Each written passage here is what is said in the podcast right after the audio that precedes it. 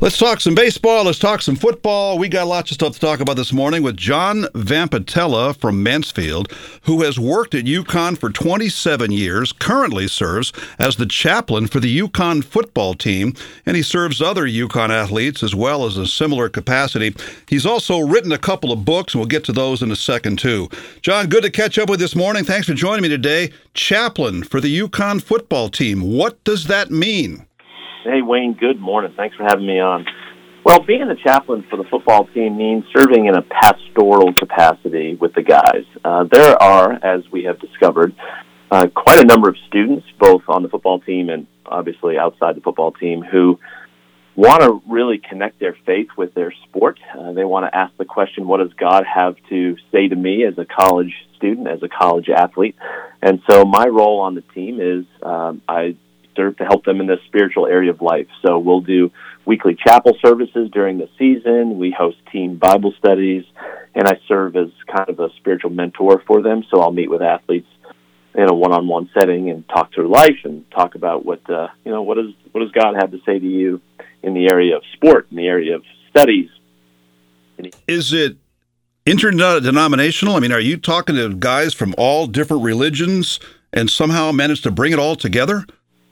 Well, so I work technically for an organization called Athletes in Action, which is an interdenominational Christian sports ministry that serves all over the, the U S and all over the world, and we have, we have a chapter at the University of Connecticut, and my wife, Diane, actually heads it up locally, uh, so she works with student-athletes as well.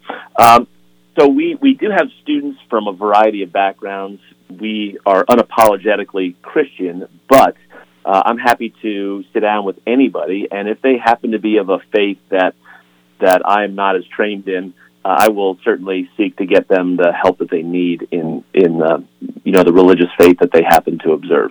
Is this throughout the entire school year or just during the actual season when, in this case, football is playing?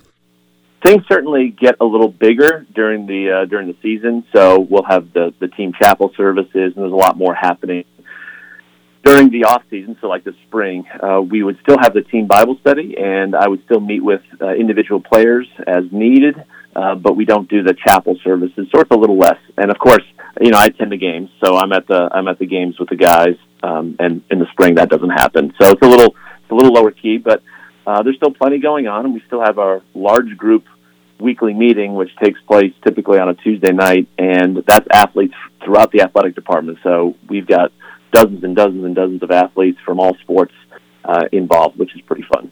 Yeah, that was my next question about, is it just football or how widespread? Is it like essentially at some point every student athlete at the University of Connecticut who gets involved with your program? Well, certainly not everyone. It's a voluntary thing, of course, and for some, this is not an area they wish to pursue. But for those that do, we're open and available to, uh, to them no matter what sport they play.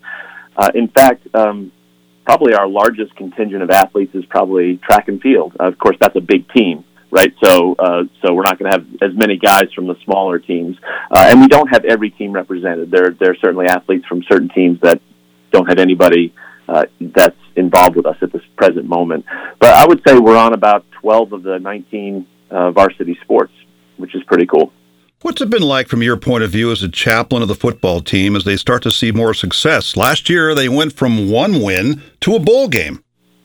Well, so it's funny because I, I have the privilege of not only working with them on a personal level, but I'm a fan. You know, I root for them hard when they compete, and it's really fun to see the kids that you kids. I, I'm fifty-three. I can call them kids, I guess. You know, you, these young men and women, when they compete, you get to really cheer hard for them because they're not just um, – you know, somebody in a UConn uniform, but they're people you know. And so we were we were just cheering on the women's lacrosse team uh, just this weekend as they played uh, in the Big East Championship um, at UConn. So that was really fun. Um, but I would say as a, as a fan, you certainly see the difference. And being around the team, you can feel the difference from a competitive standpoint.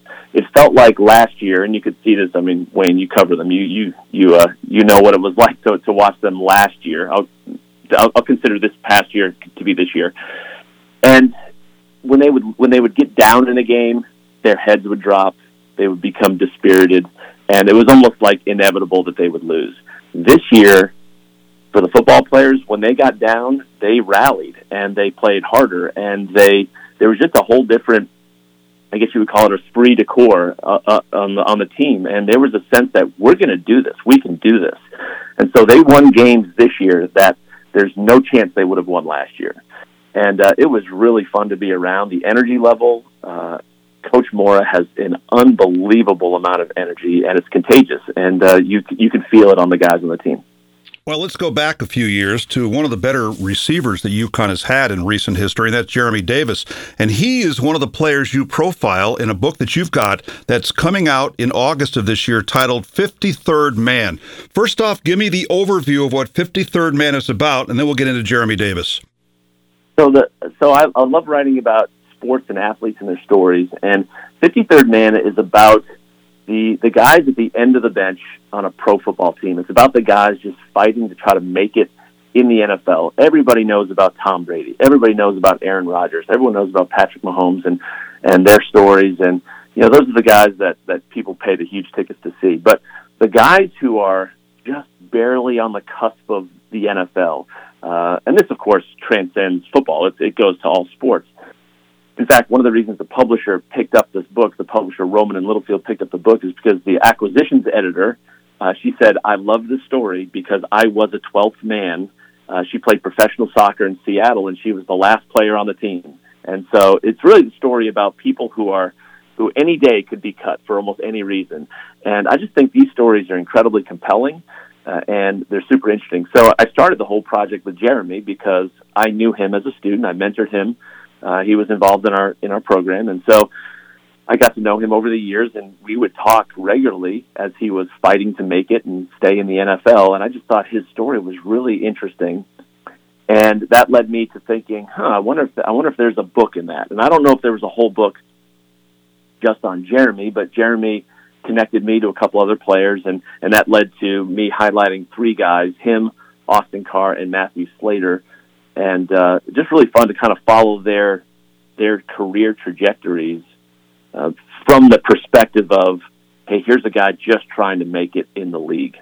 And all three of those guys are men of faith. How did their faith help them in their N F L experience? Well, in the N F L, and I suppose this is true in, in life in general, but for these guys, there are tons of ups and downs. There's tons of uncertainty, and while in my job I'm not likely to suffer major injuries, uh, probably not in your, your job either, but for these guys, they put their physical bodies on the line, and they they deal with injuries that uh, that may not only keep them out of the league, but but may have long-term effects down the road. And so uh, for them, to be able to, to deal with those struggles, those uncertainties, those challenges, and to really say, okay, God, what do you have in this for me? Uh, it really helps their perspective. It helps them process the things they're going through. Uh, and it gives them a, even an optimism that I think a lot of other guys may not have. Uh, I wouldn't say, certainly some people look at religion, they say it's, it's a crutch, and I wouldn't put it that way for sure. But I would say that for them, they certainly leaned on God. They leaned on their faith, and it carried them through Uh, some real challenges and tough times that they had uh, as N F L players. John, in Jeremy Davis's days in the N F L, I know he's with the Chargers for a bit, and there's times when a guy that was the man when he was at UConn, but I, I distinctly remember one pass he caught from Casey Cochran down at Temple when they were down twenty-one nothing. They'd gone oh and nine in the season, and they rallied back to win that game. That was a huge reception for a huge comfort-behind win for the Huskies. But now, as you say, he's the fifty-third man. They go out and play games, and he might not get even in the game at all. Did he reach out to you about that and how tough it was to be a guy that rarely plays, but he's there just in case, and he's got to be ready? Yes, and so this is this is the interesting discussion, especially early on in his career. He ended up making it as a, as a very successful special teams guy, which is the route that many fifty-third men have to take in football. And and just so people know, the reason I titled it fifty-third man is because there are fifty-three guys on an N F L roster, so we're talking about the last last guy or two on the on the team. But when Jeremy first got drafted, he was a sixth round pick, and he got picked up by the Giants. And he, you know, he was a star receiver at UConn, a record-setting receiver at UConn. He was great. And this just shows you how hard it is to make it at the next level, whether you're a great high school athlete going to a, a big Division One program uh, suddenly everybody on your team was a great high school athlete, or you're a, you're a great college player trying to make it in the pros. Well, everybody in the pros was a great college player. And so, so Jeremy found that, boy, it's really hard to make it as a wide receiver. And he and I would talk, and he would express gratitude, certainly, that he was in the league, but frustration that he wasn't really getting a chance at wide receiver. I think he only caught five passes in his entire career. And so I kept reminding him, I said, Jeremy, you just have to, you have to stick with it. If your career ends up being a five or six year career where you, you play special teams, you draw a nice paycheck, you get the N F L experience, that's a pretty good life. And, uh, and he was like, yeah, that's true. And so he stuck with it. And, and probably year three or four is when he realized, I think I'm not really going to ever make it as a wide receiver. So I have to just focus on being a really good special teams guy, which is what he ended up doing. And what is Jeremy doing now? Jeremy is doing a bunch of things. He coaches uh, high school football out in Arizona. Uh, he's got a, a ministry, an online ministry, uh, where he puts out great videos helping helping other uh, athletes. Uh, it's called Obedience Over Religion, so you can you can look him up on Instagram. Uh, he's doing he's doing some pretty neat things. Um, he was involved in a in a coaching initiative uh, this past well about a year ago, past summer. He's trying to get into uh, big time coaching. He would love to do that, but that's a long, hard road, and he's just started that process. So it, it, it would be great if five or ten years from now we'd look on an N F L sideline and see Jeremy Davis there. That would be great. He certainly has a lot to offer from a N F L, you know, from a football knowledge standpoint and from a character standpoint. He, he's absolutely the kind of guy that you would love to mentor your son. Uh, he's just he just is really sharp, and he's he's a man of integrity, and he, he he's a great guy. So I. I could see a role for him down the road in coaching. One of the other guys you profiled in the fifty-third Man, Matthew Slater, who became an all-pro, really is no longer a fifty-third man type of guy, not an end-of-the-bench guy. Why was he included in the book, and what was it like getting to know him as you went through the process? So I got to know Matthew through Austin Carr, who I got to know through Jeremy Davis. So it's funny how just guys just kind of say, oh, you know, you should talk to this guy. You should talk to this guy. And I thought, Matthew Slater, like, he's an all-pro. Why would I Why would I talk to him? And then I looked a little more into his story, and I realized, oh, uh, he was a he was a fifth-round pick, and he wasn't anything special in, at U C L A. Obviously, the son of an N F L Hall of Famer, Jackie Slater. But I thought, let me let me just let me just talk to him first and see and see how it goes. And and I and of course, he ended up being a fifty-third man type, probably for the first three or four years of his career. And as I got to know him, he would say, John, I. I always felt like the fifty-third man, even as a team captain, even as an all-pro. I felt like because I only ever did special teams, that I could be replaced at any moment with somebody or by somebody younger and cheaper. So he he he has always felt like he's, you know, inches away from being cut. Um, but here's a great story about Matthew Slater. So it's my first phone call. I'll just tell you some of the, a little bit about the guy that he is. I've never met him. That's my first phone call I'm having with him, and he's late getting on the call. And I, I'm waiting for him, and I'm waiting for him. I can't rush him because who knows what's going on. And, I, and then eventually he calls, and he says, I'm so sorry I'm late. I said, no problem. And he said, I was I was just dealing with something with one of my kids. And I said, oh, can we talk about that? And so it ended up being, before I even asked him a single question about football or anything, my first ever conversation with him was about parenting and what it's like to be a dad. And I just thought, this is so cool. I have four kids of my own. I'm I'm much older than he is, so our kids are adults and, and basically out of the house. Our youngest just graduated from UConn this past weekend. And so we're in a very different place in life. But I just thought, how cool is it that I'm talking to Matthew Slater about what it's like to be a dad and what it's like to raise kids. And I don't know, I just thought that was a really fun introduction to, to the man that he is. Great story. And then the third member of the book is Austin Carr of the Saints. Why'd you pick him?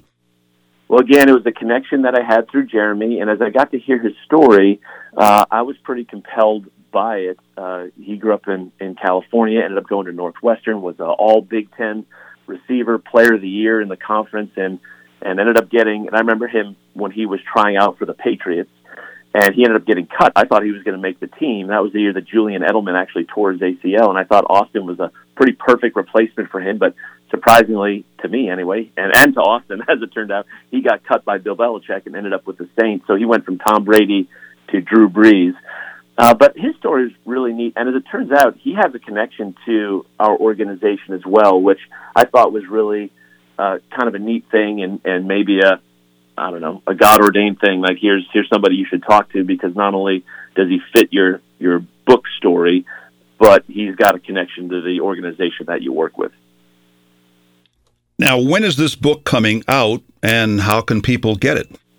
So the book is scheduled for release on August ninth, but you can pre-order it now. It's uh, available on Amazon. It's available through my publisher's website, Rowman and Littlefield, R O W M A N and Littlefield. Uh, or you could even pre-order it through me directly at john vampatella dot com. Any of those would work. I think it's a fun book. So here's the thing. I want to say this. It's not a, it's not a Christian book about sports. It's a sports book. But these, the faith of these guys is definitely, you're going to notice it. And I think uh, they're great represent, uh, representatives of what it means to be men of faith in the in the world of football. So I think you'd enjoy it on a on a number of different levels. And uh, I hope people get a chance to pick it up and uh, and learn more about these guys, especially Jeremy, because he's got these great UConn connections. So you got a couple of books out. What's your next project? Oh, you know, I... I I hate to say it, but uh, but I've got about five different things that I'm working on. Uh, one of them is, is about a golfer named Ted Rhodes, who is one of the first black P G A golfers. Uh, and another one, I've actually finished the manuscript. It's about a nurse named Viola Pettis. Uh, she was she was a nurse, a self-taught nurse down in Texas during the nineteen eighteen Spanish flu pandemic, and uh, which certainly uh, I started this project a couple of years ago as COVID hit, so you know, there's certainly a lot of relevancy to what's been going on in our world today, but uh, not that much is known about her, but what is known is incredibly compelling, her story. So I hope to bring that to light uh, one of these days. John, I love your stories. Now, here's the deal. I'm out of time, but you've also written a book called The Forgotten Game about Game five of the two thousand A L C S between the Yankees and the Red Sox. You're coming back. We're going to do another show, and we'll talk about that, because that is the game. People remember Game four, and, of course, Game six and seven, but they don't remember Game five as much. Yes, David Ortiz again, so we'll do that later on. Hey, one more note, that you've got a little sports in your family, too. Your wife, what's her coaching role? Well, so she's the head uh, volleyball coach at E O Smith uh, High School locally, and uh, she does a great job with those guys. She, interestingly enough, she also serves as a chaplain for the W N B A Connecticut Suns. So she's got a lot going on. She's way better at this job than I am. So, uh, so it's kind of good to work with her, and and uh, we get to serve together, which is a blast. Wow, we just came full circle with John Vampatella from Mansfield, who has worked at UConn for twenty-seven years and is now the chaplain for the UConn football team. We'll get back to you on The Forgotten Game later on, John. But this was great. Thanks for joining me this morning. Thank you, Wayne. I appreciate it. John Vampatella, our guest on fourteen W I L I Willimantic and ninety-five point three F M.